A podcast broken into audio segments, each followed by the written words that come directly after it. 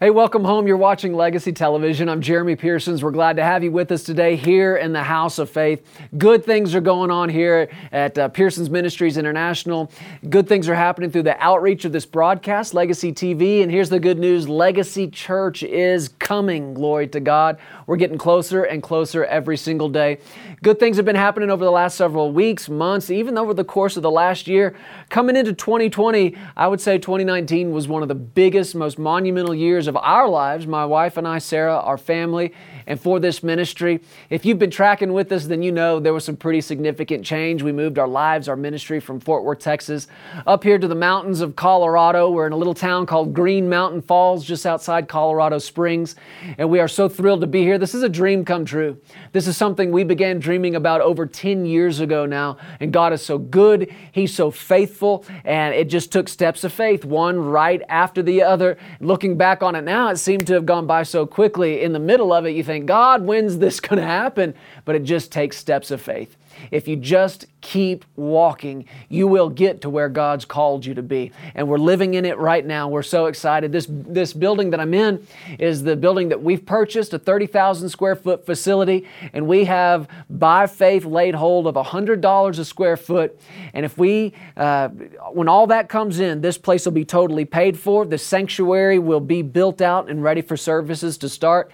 And the grace of God has been all over this buy up and build out project. We are already over 20,000 square feet paid for.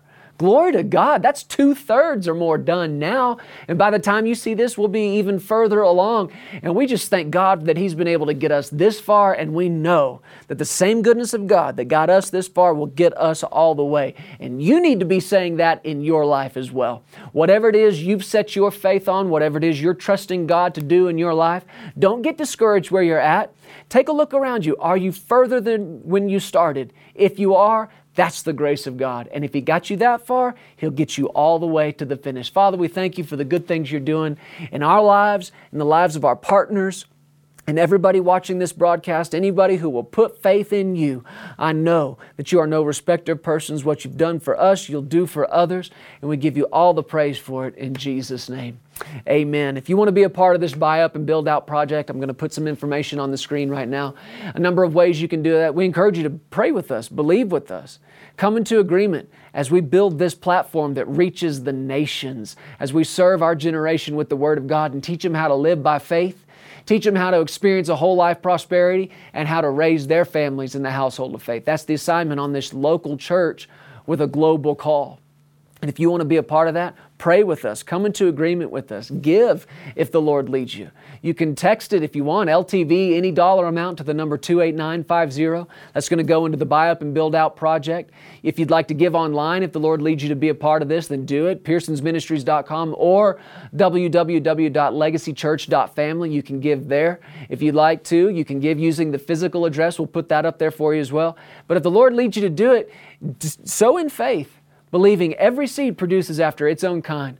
And if whatever He's called you to buy up and build out, then you sow into this and you can believe that God will use that seed as an open door of access to go to work in your life, your family, your business, your ministry, your finances. And we're coming into agreement with you today that everything you set your hand to do in God will prosper.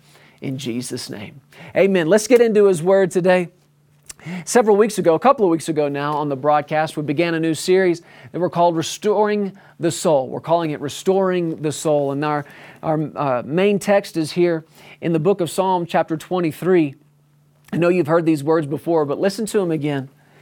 It says in verse 1 The Lord is my shepherd, I shall not want.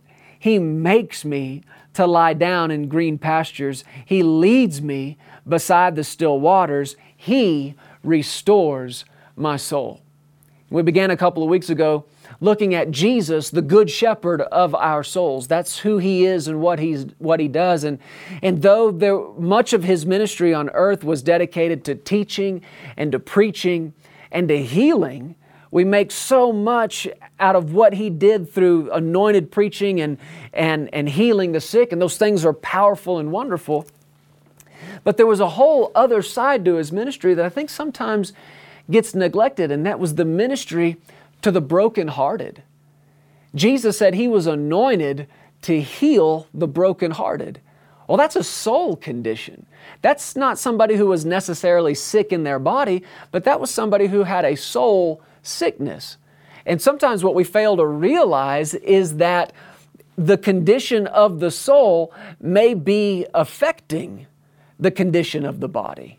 If there's a soul sickness, it can be very difficult to receive healing in the body unless and until the heart is healed. I mean, we've seen this over and over and over again. We've seen it in our own ministry, ministering to different people, and we've heard testimonies from people how the Lord literally had to heal someone's heart before he could heal them in their body. I'm thinking of one person right now that my wife Sarah knows well, somebody who had been diagnosed with a very serious physical heart condition, young person in her 20s.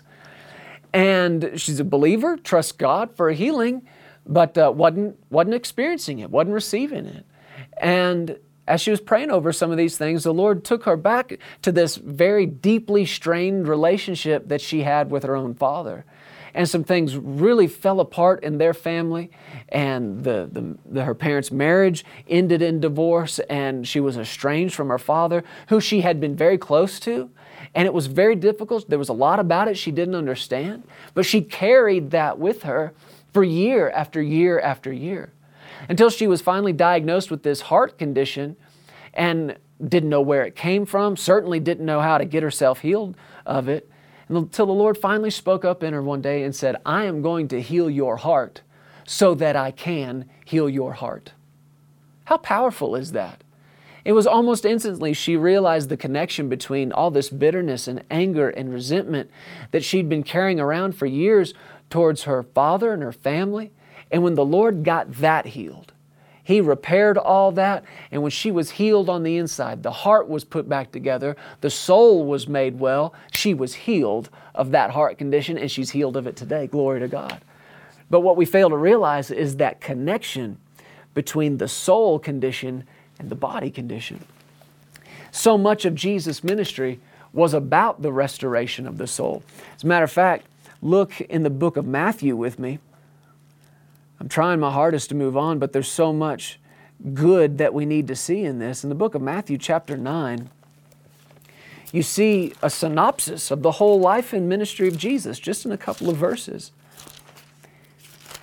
In Matthew 9, verse 35, it says, Jesus went about all the cities and villages, teaching in their synagogues preaching the gospel of the kingdom and healing every sickness and every disease among the people. Jesus was a teacher, a preacher, and a healer. That's what he did all the time. Teaching, preaching, healing, healing, preaching, teaching, preaching, teaching, healing, healing, teaching, preaching. That's what Jesus did all the time. But listen to verse 36. It starts with this word, but.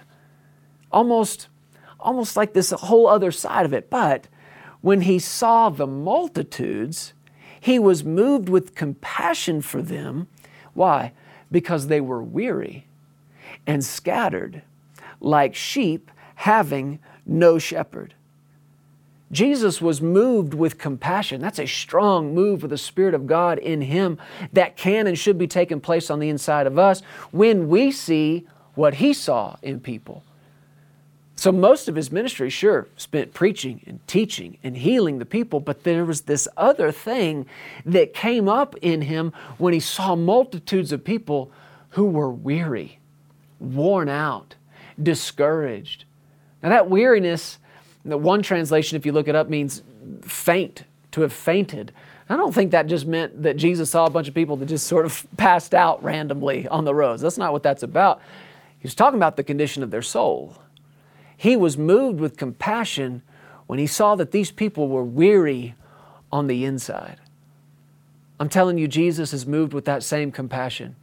When your soul or mine, when we find ourselves in that exact same condition, weary, worn out, discouraged on the inside, and there are many people that would try to tell you in the name of faith, oh, ignore that. You don't, you don't need to be moved by that. And we don't need to be moved by our feelings, but to ignore it is to, like we've said, ignore a whole third of who we are. We are spirit, soul, and body. You can't ignore it. Jesus didn't ignore it, He healed it. Jesus didn't pretend like it didn't exist. He restored it. He put it back together. That's what makes him the shepherd of your soul. And that's why we talked on last week's broadcast about having a soul revival. David cried out over and over and over again throughout Psalm 119 Revive me. My soul clings to the dust, but you revive me according to your word. You make me alive again. You bring me back to life. That's the whole business God is in, in bringing dead things back to life. Amen. Praise the Lord. That's who He is, that's what He does. That's what it is to be born again. Jesus was the first one that was born from death to life so that you could be born again from death to life. And that is born again in every part of your life. Praise the Lord. Born again on the inside with a spirit that's alive unto God, with a soul that's alive and thriving and flourishing, not weary, worn out, and discouraged all the time, but healed and whole and put back together. We read in Psalm 23, verse 3, where He restores my soul. Listen to these other translations of it. The Amplified Bible says, He refreshes and restores my life. I like that word refreshes. I think we'll talk about that today. He refreshes and restores my life. The Passion Translation says, That's where, talking about in those green pastures beside still waters, that's where He restores and revives my life. That's what we talked about on last week's broadcast. If you missed it, go back and get it. It's totally free. But catch up with us. He revives, He brings back to life things that have died on the inside. And I'm speaking that over you today. I'm speaking life over you, not just life into your physical body. I call you well and whole and strong physically, and all the glory goes to God for that. But He also wants to go to work inside putting the heart back together. Remember what the Amplified Bible says here. He refreshes and restores my life. He refreshes my life. I want you to look in the book of Acts with me. And let's look at chapter 3 together for a few minutes here. This is an awesome account in the early days of the church. Miracles are happening just like they can and should be happening in our lives now. And in Acts chapter 3, we see an awesome display of the power of God. In verse 1, it says, Peter and John went up together to the temple at the hour of prayer, the ninth hour, and a certain man, lame from his mother's womb, was carried whom they laid daily at the gate of the temple, which is called Beautiful, to ask alms from those who entered the temple. Now, when you read on to the next chapter, you find out this man has been lame, we know from his mother's womb, for 40 years. He's a 40 year old man who, for year after year, decades now, has been carried by other people and laid at this gate to beg and to ask alms for people. I'm telling you, this is such a picture of the, the meanness and the nastiness of the devil and what he wants to do to people, there is, it just makes me mad to think about it because there's so many people in a similar condition where physically they are burdened, and because of that burden, it becomes a burden on other people. And now that burden has turned into another burden where they can't even supply, they can't even earn a living, so now they're a financial burden on other people. But here's the good news the anointing of God lifts the burden and destroys the yoke. And that's what you're about to see take place here. This man who has had a 40 year burden in his life, it, this thing's about to get lifted and destroyed in an instant under the anointing and the power of God. Verse 3 Who seeing Peter and John about to go into the temple, asked for alms, and fixing his eyes on them with John, Peter said, Look at us. So he gave them his attention, expecting to receive something from them. That's a good expectation. Now, what he got, I don't know that it was what he was looking for, but he was expecting to receive something. Are you expecting today? You need to be expecting to receive something, something good from God today. He gave them his attention, expecting to receive something from them. And Peter said, Silver and gold I do not have in other words, I left my wallet at home. Silver and gold I do not have, but what I do have, I give to you. And this is what he's got. You ready for this? You back up a, just one chapter before. What is it Peter has that he didn't have before that? Well, that was the Holy Spirit. The Spirit of God came on them. The Spirit of God came in them. That's the anointing of God. That same Spirit that anointed Jesus Christ of Nazareth with power, who went about doing good who went about healing all those who were oppressed of the devil. This man's oppressed by the devil, and the Spirit of God that was on Jesus is now on Peter. And Peter is about to give this guy some of what he's got. And he says, What I do have, I give you. In the name of Jesus Christ of Nazareth, rise up and walk. He took him by the right hand, lifted him up, and immediately his feet and ankle bones received strength. So, evidently, the problem, what was keeping this guy on the ground, was a lack of strength.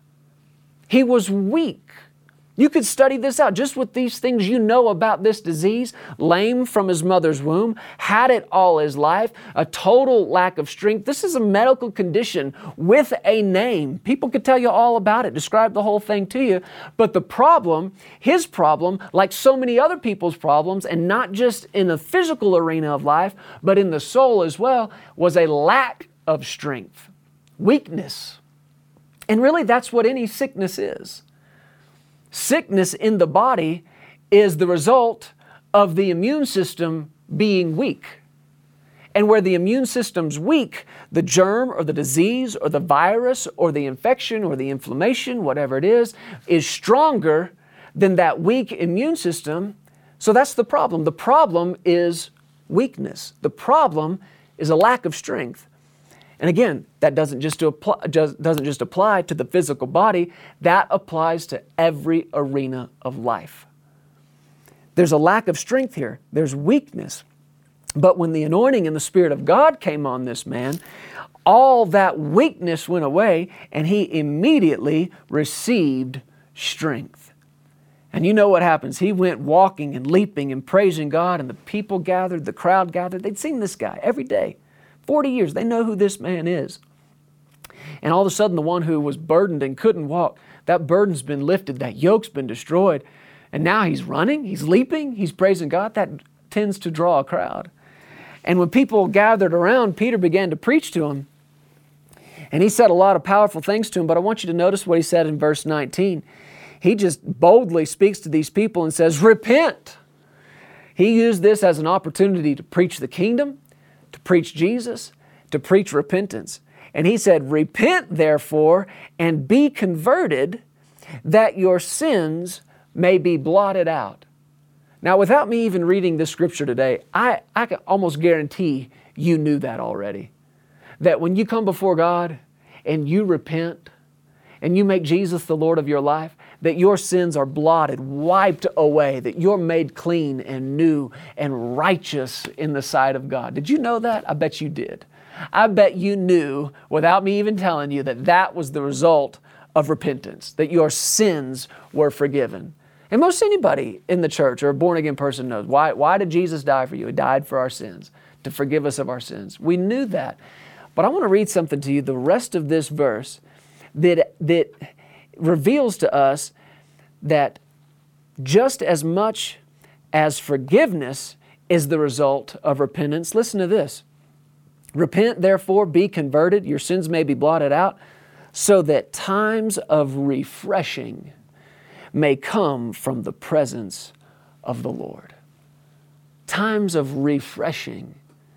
Do you realize that this, these times of refreshing that he's talking about here, these are just as much a part of our salvation experience as our sins being forgiven. This refreshing in the presence of God. That word refreshing, look it up, it literally means to be revived. One translation says to be made strong again. That's what this refreshing is all about. And you can have this kind of thing with God, this fresh and vibrant living relationship with Him. It doesn't have to be dry. It doesn't have to be stale. It doesn't have to be dead or boring. You can have a time of refreshing, but where is it found? Only in the presence of God. So, what this man found on this day wasn't just a physical refreshing. That's what happened, was it not? I mean, it was a where there was weakness, now there's strength. He was refreshed in his body, but God is so good. He doesn't just do it physically, does He? He refreshes on the inside. These times of refreshing can belong to you and to me, not just for us physically, and really not even just spiritually, but uh, in the soul. Your soul can be refreshed, or in other words, your soul can be made strong. You don't want to have a weary and weak soul. What you want is a strong soul. Strong in your mind, strong in your will, strong in your emotions. And you can have this, but it only comes in one place in the presence of God, in the presence of the Lord. Now, I don't want you to hear that and think, well, okay, quick, I got to go get to a church that has really good music. Because, man, when I hear that music, I just feel the presence of God. Well, okay, that may be part of it. I need to go get into a place where there's a bunch of people and it's great teaching and I just feel God's presence. All right, well, that might be part of it. But you can experience the presence of God in your own home, in your own room. You can experience the presence of God in your car. What I'm telling you is the presence of God isn't always felt, but it's always there. He said, I will never leave you, I will never forsake you. This is a promise this is a promise from God to you. And that promise is supposed to result in a boldness to come boldly before the throne of grace. And when you're at the throne of grace, whose presence are you in? You're in the presence of grace Himself, the God of all grace. And what do you find there at the throne of grace? Not judgment, not condemnation. You find mercy. You find help in a time of need. There is a time of refreshing that's available to you and to me as a believer. And it doesn't just refresh the body, although it does, and I thank God for it, but there is a soul refreshing, a place where your soul can be made strong again. Let me pray over you today. Father, in Jesus' name, I pray over everybody watching and listening to these broadcasts right now. And I pray a strengthening of the soul would begin to take place as they cry out to you in faith for that revival of the soul. I pray that they would experience the same anointing and the same power of God, the same the very same spirit of God that raised this man up in Acts chapter 3. That, that ministered strength to his body, to his feet, to his ankle bones. Father, we minister that same strength to people watching today. In Jesus' name, be made well, be made whole, be made strong, spirit, soul, and body. In Jesus' name, amen. Hey, thank you so much for listening to the Legacy TV podcast. We hope you enjoyed this, and if you'd like to hear more of Jeremy and Sarah, subscribe to this podcast and download the Legacy Studios app. From there, you'll have access to the Legacy Television broadcast, the Legacy Letter magazine, and so much more. You can also visit pearsonsministries.com to contact us directly and find out how you can get involved with everything that's happening here at Legacy Studios. Be blessed today. We love you. Remember, you are always welcome here in the House of Faith.